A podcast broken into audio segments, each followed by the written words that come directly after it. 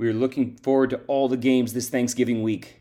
We've got the biggest rivalry matchups, one of Dad's crazy scenarios, and a very special overtime guest with LSU Tiger Fitzgerald West Jr. There's so much to be grateful for this season. Take a deep breath with us. Now go get that third plate of Thanksgiving dinner. This is the Football Podcast.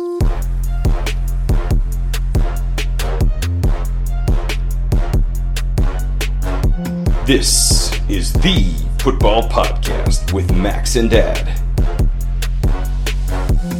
Here's your hosts. Welcome to the podcast, guys. I'm Max. And I'm Dad. First quarter. It's time for the recap. Starting off the recap this past Saturday, we had Oregon and Arizona State. Oregon was very businesslike as Bo Nix looked really good, throwing for six touchdowns against the Sun Devils in the first half. The Ducks have a big game this week against their interstate rival, and Nix will need to be on his A game if they want to get the W. Oregon looks on fire, and this week, if they beat the Beavers, they'll clinch their spot in the Pac 12 championship, where they will rematch against the Washington Huskies. Next up, we had number 16 Utah at number 19 Arizona. Arizona yet again beats another top 25 team in the rankings, and if Oregon loses this week and Arizona wins, the Wildcats will be playing for a Pac 12 championship. Arizona ran away with this game from the beginning as they jumped out to a 28 0 lead early in the second quarter. Utah was playing from behind and really couldn't get anything consistently going on offense to make it a game. Moving over to the SEC, we had number 2 Georgia at number 21 Tennessee. Now, I know all of us suffer from our own fanatical biases, but honestly, I'm a realist at heart. So, as tough as it is for me to say this, the reality is Georgia is just too strong and has too much depth for all these teams they've played thus far. I do believe Alabama will match up better against them than anyone else they've faced all year, and that game will truly tell us just how good the Bulldogs are. Yeah, Georgia slaughters another SEC team as they're looking forward to play some decent competition in the SEC championship game against Alabama. Next up, we had number 23 Kansas State traveling to Kansas. The Jayhawks looked like they were going to break the streak, but Kansas State got their mojo together in the fourth quarter, beating the Jayhawks on the road. Yeah, K State extends this streak over Kansas to 15 years in a row. The Jayhawks just fell short as they continued to build their program. And lastly, we had the game of the week number 5 Washington at number 10 Oregon State. UW pulled off the 22 20 win. Michael Penix Jr. and that offense did just enough to get out of Corvallis with a victory. His Heisman odds took a hit as he only accounted for two touchdowns, and the Huskies were held to their second lowest scoring output for the season. Penix looked a bit rusty playing against Oregon State but at the end of the day, he is still a Heisman contender. We'll see what the Huskies have to offer as they're most likely playing the Oregon Ducks again in the Pac 12 championship game. Second quarter. It's time for another episode of Dad's Crazy Scenario. Are you crazy? What do you have for us this week, Dad? I've got a plan. Okay, think with me. What if. What if? All the undefeated teams lose their conference championship games. Well, this is crazy. Think about it. In the SEC, an undefeated Georgia loses to one loss Alabama. Alabama! In the Big Ten, a hungover Ohio State or Michigan loses to two loss Iowa. Nah, that can't happen. In the Pac 12, Washington loses to a revenge minded Oregon. I've seen worse. This could easily happen because Oregon only lost by three to them in the regular season game. And in the ACC, a wounded Florida State loses to a one loss Louisville team. It's quite possible. Is it really that crazy to think that all these schools could fall on the same weekend? This could throw everything into chaos. Dun, dun, dun. Glorious chaos. If it were to happen, I think the nation would be very upset with who got into the college football playoff. Got him! How far would everyone drop? The humanity! And which teams would move up into the spots? What's happening? Would the entire top four be completely different? Did that go the way you thought it was going to go? Nope. We will see what happens in less than two weeks. What you just said is one of the most insanely idiotic things I have ever heard. Third quarter. Predictions. Rivalry week. I hate those guys. We've got two quarters of predictions because we've got a ton of games this week. Let's get right to it. Starting with a Thanksgiving Day matchup, the Egg Bowl. Huevos! Number 13, Ole Miss at Mississippi State, 7 p.m. Thanksgiving evening. This matchup is always like the Thanksgiving Turkey Bowl game between you and all your siblings and cousins. It's fun for you and your immediate family, but everyone else outside of your household couldn't care less about the outcome. With that said, the Rebels are nearly two touchdown favorites and obviously the superior team. I say they cover that spread and win this one big. I'm going with the Rebels. As much as I want to pick the Bulldogs, they have been getting beat by some powerhouse SEC teams. Give me Ole Miss. The next day, we have Black Friday matchups, and you don't want to miss these deals or games. TCU at number 14 OU, kickoff at 12 p.m. One year removed from their national championship appearance, the Horned Frogs are fighting for bowl eligibility. I don't think they'll be going bowling this year. I'm taking OU by two touchdowns. I'm taking the Sooners as well to beat the Horned Frogs by four touchdowns. Next up, we have number 16 Iowa traveling to Nebraska. I'm going with Iowa. I feel like this is a great warm up game to play before they face Michigan or Ohio State in the Big Ten championship game. Yeah, these teams are somewhat evenly matched. Four of Nebraska's six losses have been by seven points or less, and five of Iowa's nine wins have been by seven points or less. It looks to me that Iowa knows how to win the close ones, so I'm going with the Hawkeyes. Up next, we've got a big SEC matchup game. We have number nine Missouri traveling to Arkansas. Missouri has been one of those underrated teams. Last week, they escaped with a victory against Florida. I'm taking Missouri big on this one. Missouri has shown themselves to be a legit team this season. Arkansas has had success against teams from Florida, but Mizzou is not located in Florida, kids. Just been in the mind of a genius. I'm taking the Tigers over the lowly Razorback squad. Next up, we have Texas Tech going to number 7 Texas at 7:30 p.m. kickoff. Texas should be laser focused on this one. The Red Raiders beat the Longhorns last year, but they play in Austin this year, and I've got Texas with the victory. I'm taking the Longhorns as well. If Texas beats the Red Raiders, I'm sure we'll have another battle between the Sooners and the Longhorns. But I'm not too worried about this matchup. Give me Texas. Next, we have Penn State traveling to Michigan State. Not wasting time here, the Nittany Lions have a better team overall. Give me Penn State. Yeah, Penn State is the better team than Michigan State. The Nittany Lions will take this one in Lansing. Finally, the game of the day on Black Friday, we have number 11 Oregon State going to number 6 Oregon. It's an 8:30 p.m. kickoff. Tell me who you got in this one, Max. This will be a fun one. I think these teams are pretty even when it comes to defense, but offensive wise, Bo Nix has been putting up ridiculous numbers this season. I'll take the Ducks in a close one. Yeah, this is known as the Civil War, a classic rivalry dating all the way back to 1894. Oregon State got the victory last year at home, and I'm going to take the Beavers again this year in Eugene with the upset. Fourth quarter. More predictions. What's your prediction? Saturday game day, we are going to start off with a huge one in the Iron Bowl, number 8 Alabama at Auburn. Tell me all about it, Max. The Tigers just came off their worst loss, probably in program history.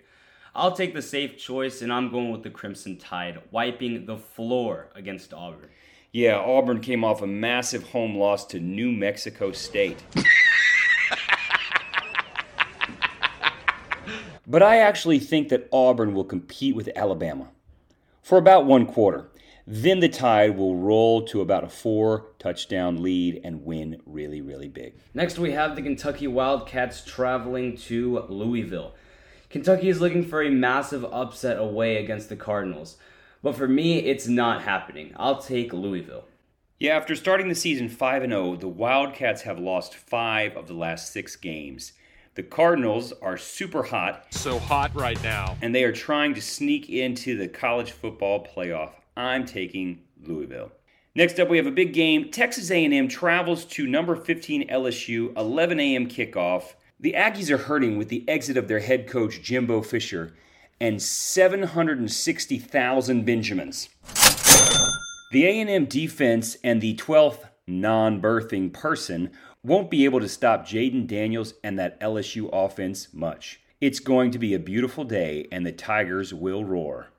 I'm taking my Tigers, the Tigers of the SEC, LSU, taking a win in Death Valley to get that revenge from last year. Up next, we have the Apple Cup, Washington State traveling to Washington. For me, I think Washington State will put up a great fight against the Huskies. But I will say, Washington has been escaping some close calls, so I'll go with the Huskies by three. Yeah, I'm not sure that the Washington State Cougars have what it takes to give the Huskies their first loss this season.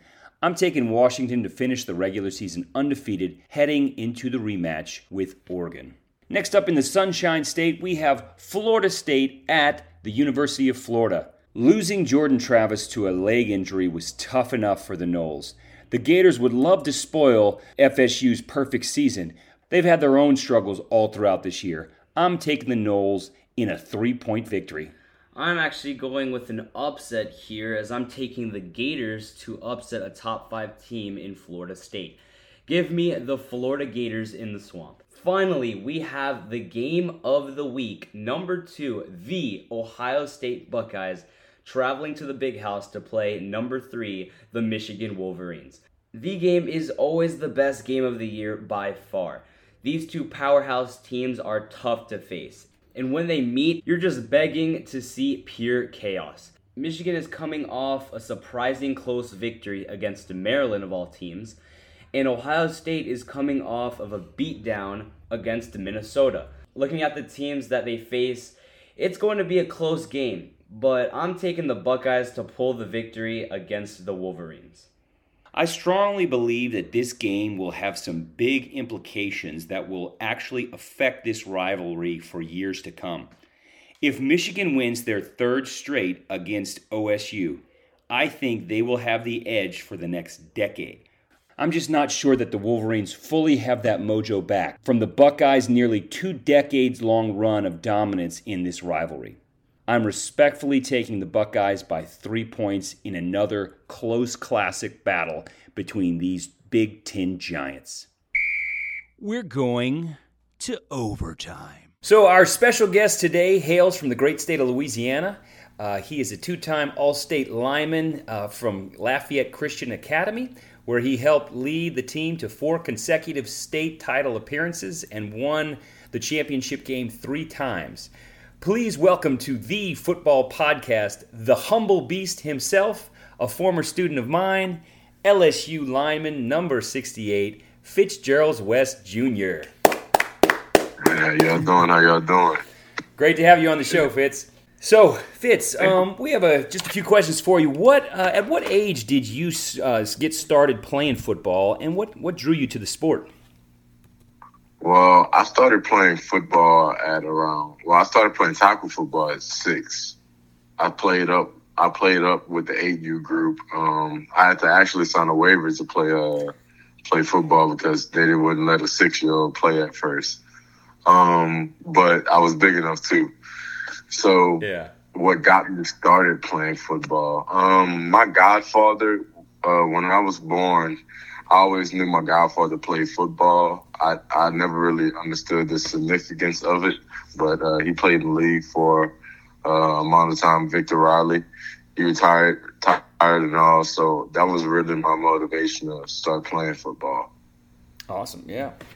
Next question is Describe your experience being recruited out of high school. What schools showed interest and what ultimately led you to choose LSU?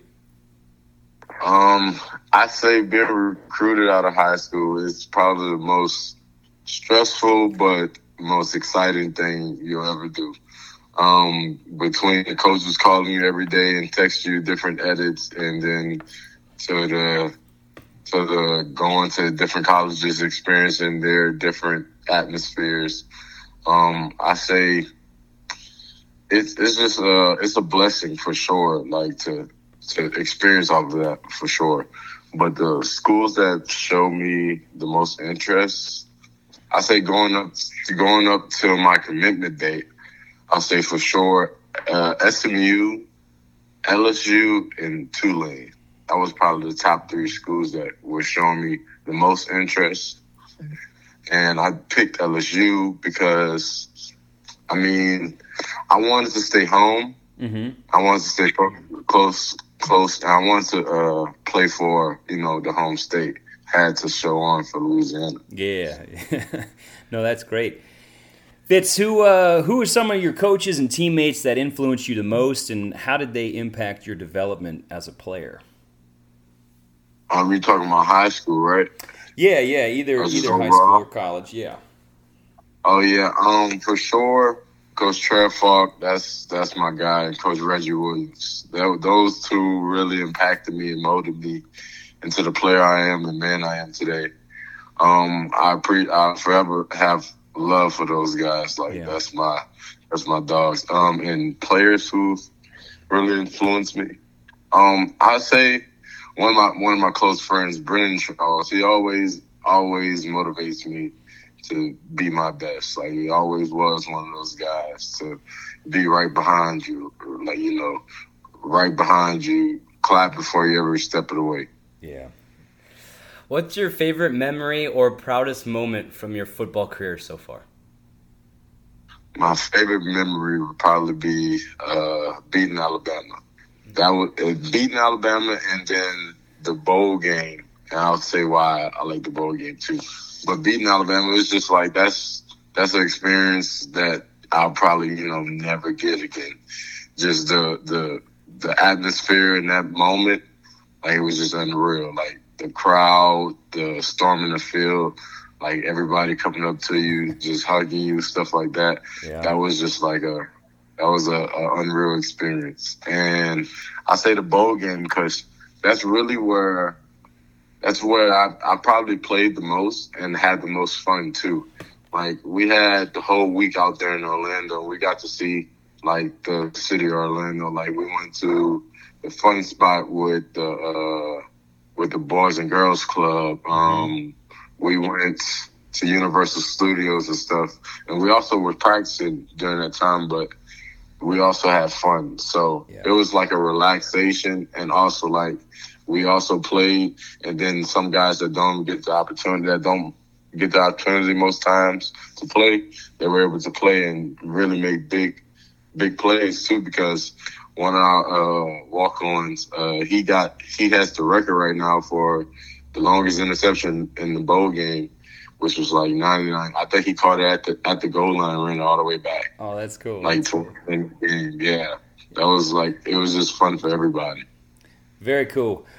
Fitz, what lessons from playing football uh, would you think will stick with you for the rest of your life, even after college?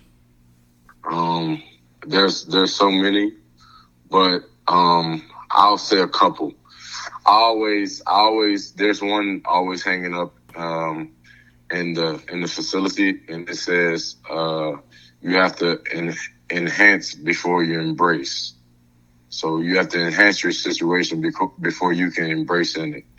Mm-hmm. I just like that saying a lot because once you think about that, like you really have to enhance your your situation before you can even embrace it. Like, how can you embrace your situation without enhancing it first? Yeah. And another one, I would say with football, um, that that I would stick with was always work hard, and whatever whatever you put in the work for is what you're going to come out to.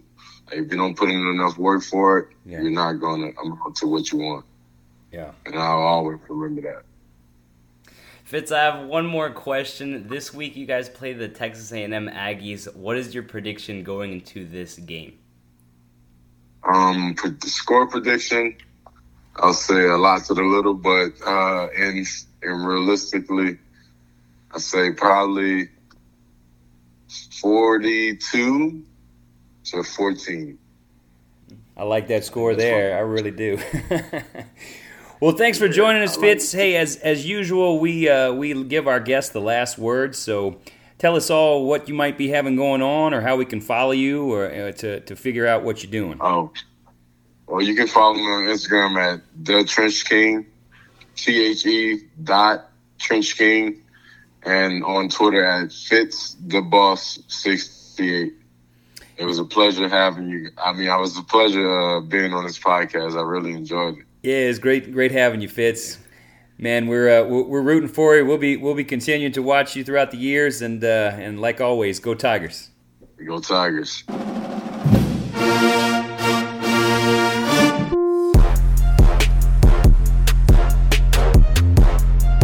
Thanks for joining us this week.